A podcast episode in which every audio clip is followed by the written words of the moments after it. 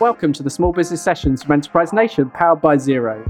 We're a podcast packed with inspiration from entrepreneurs who've been there and done it, and advice from experts on the topics you need to know to start and grow a brilliant business. Head to enterprisenation.com forward slash podcast for more information, and don't forget to rate, review, and subscribe.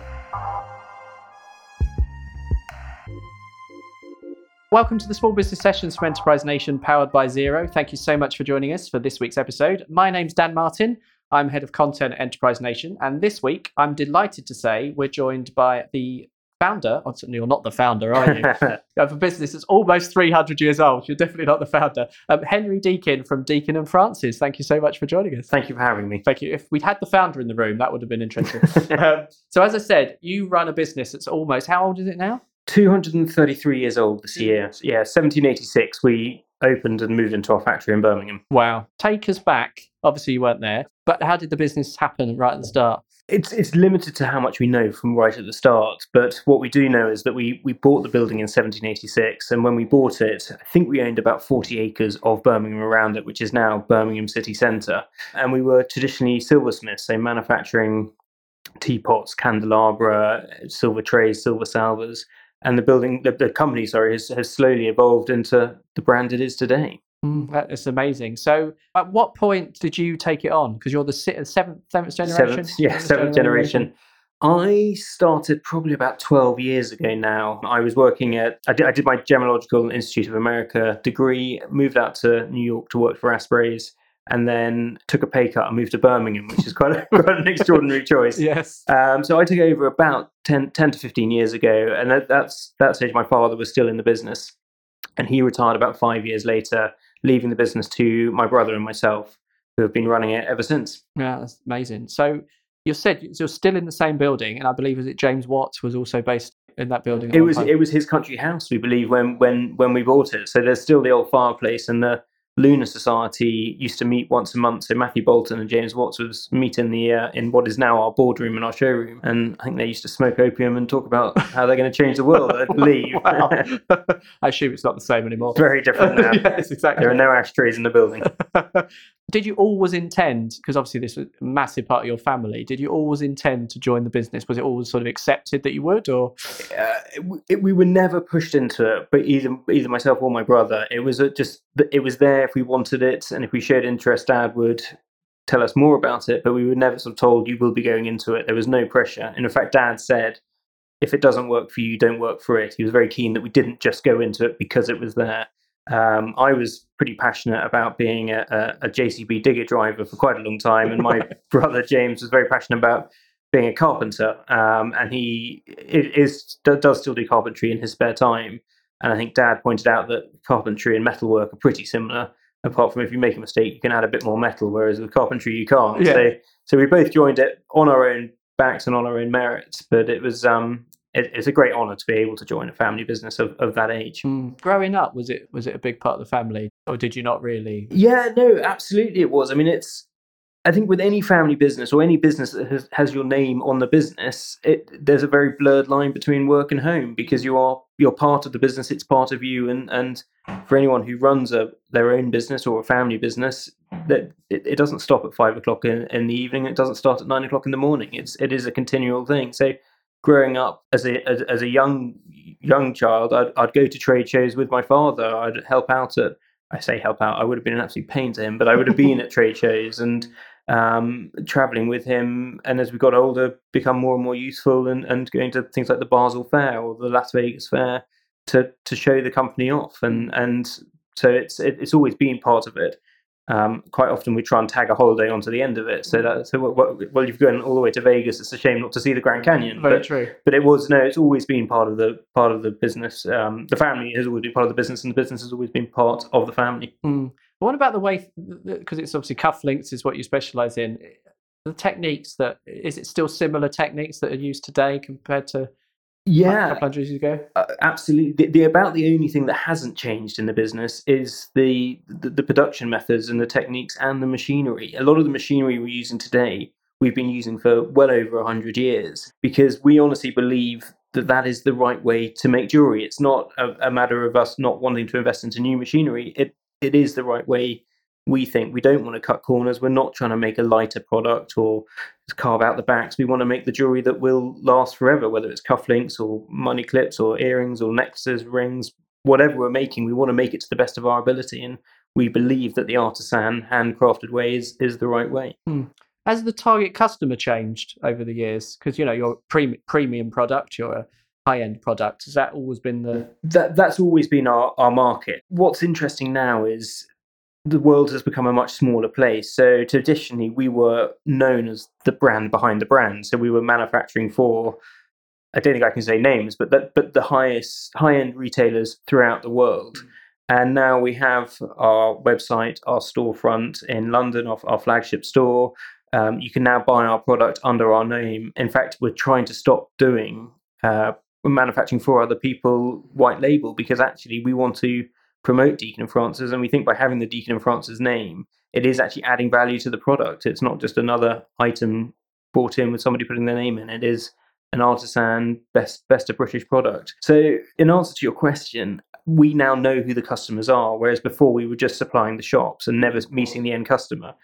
But there is no rhyme or reason as to who our customers are. It it literally ranges from royalty to rock star to anybody walking off of the street who's seen the product and and would like a, a, a decent pair of cufflinks. So you mentioned your London store. That was obviously a big. That's a massive change. You've opened a flagship store in you know in the central London Piccadilly Arcade, isn't it? Piccadilly Arcade. Yeah. yeah. So why did you decide it was right to do that? I've always wanted a shop. I generally have always wanted a shop, and I've always wanted a shop in that area. And I honestly believe that uh, Deakin and Francis deserved to have their name in lights and it, and it's right that, that that it has a flagship shop. I never thought that the shop would be um, a profitable shop or it's not there to make money. It's really there as a marketing so that customers can come and see it and experience the depth and range of products that we have because our current retailers and, and i'm not knocking our retailers but they can only have a limited amount. They'll only have a few feet of cabinets that they could sort of use for cufflinks because they'll have watches and rings and everything else whereas we had the most phenomenal collection in the world and it wasn't on display. So it's really as a as a showpiece and to use as a London office for myself. Thankfully, the shop has done incredibly well, and we're delighted with the results of it as it stands. I, I mean, as I say, I wasn't opening it as a sales tool, but it's become my number one customer, and did within three months of opening it. Really? Wow. What what market? So so that's interesting. You saw it as a showroom, and people are buying stuff. So what marketing did you do? Did you do any marketing? To say the shops here, or did you just open? Absolutely no marketing. Our budget. Wow. We spent all our budget opening shop. shop yeah. I had no no idea how expensive it was opening a shop. And that's quite a premium location as well. It's not. It, yeah, the rent is not ideal there, but to be honest, when I was talking to the board of directors about it, who gave me a lot of pushback against it, uh, we, we needed this flagship shop and it needed to be in the right location. So for half the rent, I could have been down a back alley somewhere near it and it would have been a complete waste of time. So it had to be in the right location. It, it's such a wonderful place to be, Piccadilly Arcade. It's so historic. It fits in so well with the brand that, um, that, that yeah, that, that's where it had to be. And, and as I say, thankfully, it's been a, a success are you finding that regular customers now know you, that you're there are coming to see them, uh, or are you getting more people just stumble across it? There's literally no rhyme or reason right. as to who comes into that shop. Right. Um, we are getting regular customers back. We're getting customers that have known us for many years who are delighted to see the collection and, and, and are returning. Um, we have a lot of recommendations. We have a lot of recommendations from high end tailors in the area saying, if you want cufflinks, these are the best guys, which is incredibly kind of them. Um, as for the customers that come in, I am, in fact, my wife pointed out recently, I'm the least observant person when it comes to meeting people, and I am terrible with faces. And I spent 45 minutes just before Christmas with possibly one of the most high profile rock stars of the world, and I had no idea who this guy was. Right. He didn't look like he'd be buying a pair of cufflinks, and right. then afterwards it was pointed out as to who this chap was, and he right. certainly could have been right, okay. buying as many as he wanted. so you're finding those kind of people are coming in. I guess they, they like it because there's not many places for them to go to buy that kind of stuff physically, I suppose. Yeah, I think so, and I think there's a certain element of our customers. Um, aren't treated as customers. As I say, it is a shop, and obviously you can buy from there, but actually it's really an experience. And I think retail now it's all about experience. Gone are the days of people just buying things. They can buy things online. They can do whatever they like. Now people want the experience, and I think people feel part of Deakin and Francis, they, they they buy into the history, and they. I, mean, I really enjoy meeting the customers, and I think they enjoy hearing about the the, the factory and hearing about Deakin and Francis. Um, and what I find slightly extraordinary, it's very nice, is um, that customers will often thank us, will come back and thank us afterwards, and we'll come and give one of the sales guys or girls a, a bottle of champagne, saying we've we've really enjoyed our morning, which for me, I find quite extraordinary because I would never think if I bought something expensive to go and buy a bottle of champagne and give it to the salesperson. No. But I think people really feel connected to the company, and it's it's so unique and it's a real family atmosphere that actually that's that's fantastic. When I was sort of preparing for this interview, I looked into your your social media and you know Instagram obviously is important. If you think you know a couple of hundred years ago, your relatives obviously Instagram like what would they think of that now? But I see that you work with influencers, yeah, and you know that is sort of now part of your strategy now which I guess is part of the innovation of staying modern. So, do you want to talk a bit about how you do that? Yeah, it, it's not a world that I, I particularly know, mm. um, but it's we've got a fantastic marketing team on side, um, both in in house and externally, and the influence uh, response we've had has been completely mixed, um, and I think that's with all marketing it is it is completely mixed. Um, but but it's amazing who follows these the the, the influencers, and actually previously I've shied away from it. I don't agree with paying influencers for the sake of doing a, a, an Instagram post, but if they want to come and meet in the shop and talk about it and talk about the company generally, not not as an advert, it gets a much better response. And and the, the Piccadilly Arcade as a as a arcade has done a big push towards influencers, um, and we've had a very good response from it.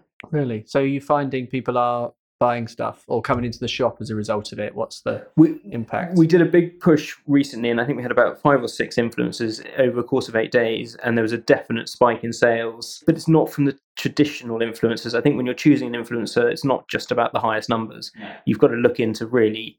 You know, originally one was kept approaching us saying we, he thought he'd be perfect for our brand, but every picture of him was himself on the beach in a pair of swimming trunks, which is great yeah. if you're selling swimming trunks, but cufflinks don't really fit in where they'd go. Yeah. Um, but actually, it's it's it's the smaller, in my mind, more authentic influencers are the ones that have a, a pack a bigger punch for a company like ours. What other sorts of marketing are you doing? How else do you get how else do you get the word out there about the business?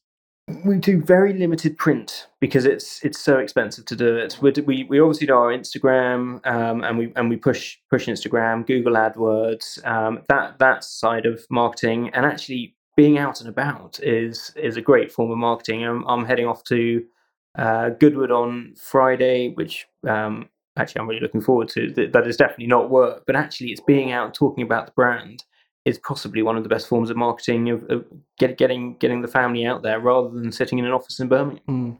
Are you you and your brother? Are you still very much the face of the business publicly? Oh yeah, absolutely, still, you, absolutely. You, yeah, do you yeah. use that a lot in your marketing? Yeah, yeah, yeah. And is that I guess that's important, particularly to a family business like yours, isn't it? I think it's essential, and I think I think the I mean I don't know what I'm doing. I'm just playing this game, but I, I, generally think the public want to see a face to a brand. They want to see if it's a family business, they want to see the family. They want to be connected with the family. Whereas if you're, you know, on a big global brand, you can't do that. But if people are buying into a family business, they, they do want to know the family. They do want to feel that they know them. And with the use of Instagram, with Facebook, with Twitter, with using our own websites and, and blogs, people can actually get to hear about us, learn about us. We, you know, we're we're just a couple of guys in Birmingham, but it's but we get up to some quite fun things, and I think people enjoy hearing about them. Yeah, exactly. Um, what about exporting in terms of international? What how, how what's your sort of exporting sales so we, and stuff you like? Exporting's big for us. We, we do about seventy percent is export. Um, we, we actually deal with a lot of export customers from the shop in London. I've got one flying in from New York tomorrow, one of my biggest accounts, to, to spend the day with us there it's it's a really key market, and America has always been very strong for us. Uh, we've got representation in America, and I do a big show uh, called Couture, which is the Las Vegas show, which is about eight days without leaving a hotel, without going outside. So, so but it, but it actually it, it has its merits. Yeah. So export for us is huge. Um, we, are also getting much bigger in China, and that's growing very quickly. We're doing the Best of British show in about three weeks' time. My brother will be going out for that. It's it, it's a big market for us export. And that you've mentioned the Best of British is particularly a brand like yours, do you use you use the Britishness a lot? I guess do you to the Americans? We, we don't rub it in their faces. We No. don't wear Union Jack waistcoats at trade shows, although I do have a Union Jack jacket that I've worn too often. But but but it's it's a sort of a, an unwritten knowledge that people know about Deakin Francis, and, and I think they associate it with the best of British. And actually, what I'm liking, what I'm doing more and more, and um, in fact, my next meeting today is, is meeting another British brand and just talking with them, and if there are things we can do together, because there's some fantastic British brands out there. Um, We we did a show called Pitti Uomo in Florence a couple of years ago, which is one of the finest menswear shows from jeans to shirts to accessories. And I honestly thought it was about eight years ago. Actually, I honestly thought that we were the last, uh, say, idiots, but people manufacturing in England because all you hear about is people getting things manufactured abroad.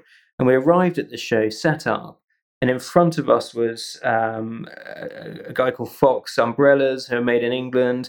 There was a fantastic glove company that was all made in England. There was the Tweed company that was all made in England. And we were in this Best of British. And you look around and it's these fantastic artisan British companies still manufacturing in Britain and it's coming back. Mm. People don't want this, the, the sort of the, the cheap buy, buy, buy twice sort of situation. They want things that are going to last and have longevity to them, which is which is fantastic for the British market. Yeah, that is that is really good to hear. You, you mentioned a lot of shows, trade shows, and uh, that's a, a common question we get from Enterprise Nation members. You know, trade shows. How do I get it right? So, what you've done a few. What are your tips for for trade shows?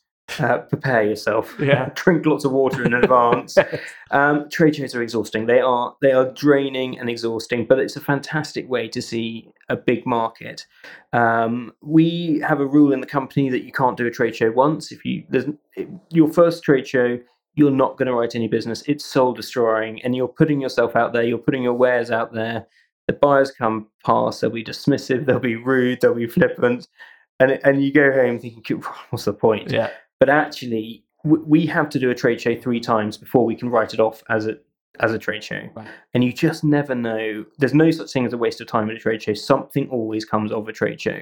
Um, i have talked about a lot of trade shows. We are pulling out of most of our trade shows because actually we have probably too many customers around the world and i want to reduce my number of customers to um, the better customers who back us up support us and represent us because actually it wouldn't do my brand any good being too spread out um, without being able to focus on the customers properly. right.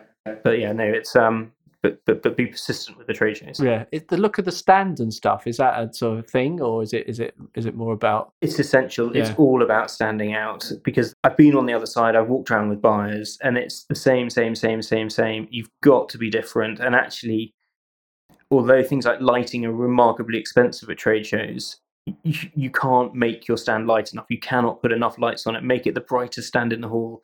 Be attractive. Have bright posters on the wall. You know, don't be sitting down at a desk looking at your mobile phone playing whatever people play on mobile phones. it, it's such a bad look. We actually we've banned chairs on our trade stands because sitting down, if you as a buyer, if you approach a trade stand and somebody's sitting there on their mobile phone, you think, well, you know what, I, yeah, I, not interested. Yeah, I'll just keep walking. Yeah. If they're up there and they say good morning and they're charming, and you haven't, you know, you're instantly engaged rather than having to disturb them. Hmm. And is it the done thing to contact buyers in advance to say, you know, come and see us, or do you rely on passing by sort of trade? We, we we do contact them and and and we used to send out parcels in advance. We we there's the buyers get bombarded the weeks in advance with leaflets and flyers and this and that. So actually, just make sure they know where you are. Make make sure you're contactable. Put your mobile number on an email if they need to find you. Make it clear. I, I think you'd be mad not to contact people, but I wouldn't. I wouldn't expect them to turn up for appointments because actually everyone gets tied up with trade shows and you get delayed and, and people don't turn up. But you've got to keep in contact with your customers. Mm. Um, you mentioned you're still in Birmingham, you know, part of the jewelry quarter, which still exists. What is it like being part of that? Is it is it is it quite a collaborative, still quite a collaborative place to be? I'm a massive advocate of Birmingham. In fact, I'm I'm there on Sunday um, for a classic car rally in, in, in the jewelry quarter that they're organising. Birmingham has changed. It's a different city. When when I started in the company, well, first of all, when I started in the company, we didn't have a computer, so as a company, we've changed quite Wow. a lot. But um, but Birmingham's got better and better. And I I mean, I lived next door to the factory for five years, and it was fine, but it wasn't a pleasant place to live. Now there are fantastic restaurants, fantastic bars, and I'm not here to promote Birmingham, but it's got so much better. It's cleaner, it's safer. You've got big companies like KPMG moving in. It's it's become a really quite a happening place. The sad thing about the jewelry quarter is it's not really a jewelry quarter anymore. There aren't many um, factories left, and we're obviously there and we're, we're not going anywhere. But one of my pet projects is bringing in the Artisan Best of Birmingham into our building and helping smaller businesses that need a bit of a helping hand or, or, or actually just need a sort of a, a, nest, an area to work from. And I've, we've moved in some fabulous um, one, two, three man bands into the factory who who are a real asset to, to the area. Mm. Oh, that's a great idea. Mm. So are you you're not investing in them? That's just more no, you supporting them. No, it's purely. I, I'm I'm very lucky, or my brother and I are very lucky to to own the building, and it's a big building, and it's got a car park, and it's secure, and it's relatively damp free. um, but it's but, but but we're surrounded by architects and tattoo parlors and restaurants and bars, and it's gone are the days of the workshops. And actually, the sadly, the council are getting rid of the workshops in favour of residential and all sorts of things. So actually, there isn't a hub for them. Um, and one of the companies that we've moved in is, is, a company called Struthers Watches, and they are they make the most beautiful watches, handmade watches. I don't know if, if you're aware of yeah, them. I Struthers. Um, you know, so, yeah, so, they yeah. they so they've moved in. In fact, they've just doubled their unit. They've gone to a much bigger unit, oh, and it, fantastic. it's it's it's guys like that. But no, certainly not investing. If I can help them, I'd be delighted to. If they have an issue that I can help, if I'm there, if they want to chat, but it's they get on and run themselves independently. But but it's really nice to have companies like that in the building. Yeah, definitely. Um, obviously, I have to ask this question: R- running a family business. What are your tips for running a business with family members? I think people on the outside look at a family business and go, God, it's so easy. It's a family business. You just walk in and take over. I think certainly to start with, you've got to work much harder, if not twice as hard, to prove it. I was talking to someone else recently about their family business, and they were saying that actually you get treated much much worse to start with as a family member not not necessarily by the other team but by the family itself. People are very honest and and and they can get away with saying things to family that you certainly wouldn't get away with saying to a colleague. Um, you've got to try and keep work and home home relationships separately. It's it, it's really important because you know my brother and I we we're, we're, our desks are next to each other. You know you're, you're spending a lot of time with, with with family members. So as long as you have your boundaries and you do manage to when you walk away not have to spend the evenings talk about work unless unless there are issues to talk about but you have to you know keep your family life separate um, or family relations separate from the work work side of it mm. but it's great it's a, you know it's, a, it's an honor to work for a family business and it's the lovely thing about something you know a company as small as Deakin and Francis is if a decision needs to be made, James and I can make the decision. We don't have to go to a board of directors. We don't have to talk to shareholders. It's it's us, and it's if we decide we want to be selling shoehorns next week, which we've actually been remarkably successful with our shoehorns. Right. Okay. Um, you can just get on and do it, and you don't need to have permission from from other other other shareholders. So we are lucky in that respect. Yeah, definitely. And just finally, what what's what's the future? Another couple of hundred years? For, yeah, for a good couple of hundred years. um, I was hoping to open a store in New York this year, and actually, with everything going on, and we're, we're certainly not here to talk about Brexit, but no, um, I've decided not to open the store and actually just just just hold fire for now. It, the company's in a really nice little position. We've got the flagship store working well, the website's working well, the trade retailers are, are, are doing well, and it, and, it, and actually those three segments that that's great. You know, that's uh, we're not we're not here to take over the world. I don't want to be the biggest brand out there. I do want to be the best cufflink makers in the world or the men's accessories of the world. Who knows where the next few years will take us? The last, the last few have been pretty exciting. Exactly. Well, it's such a brilliant business, and we hope it's around for hundreds more years. um, Henry, thank you for joining us on the Small Business Session. Thanks for having me, Dan. Thank you. You've been listening to the Small Business Sessions for Enterprise Nation, powered by Xero. For more information, visit enterprisenation.com forward slash podcast. And big thanks to podcast production company Pod Rafi for producing this podcast. Don't forget to rate, review, and subscribe, and we'll see you next time.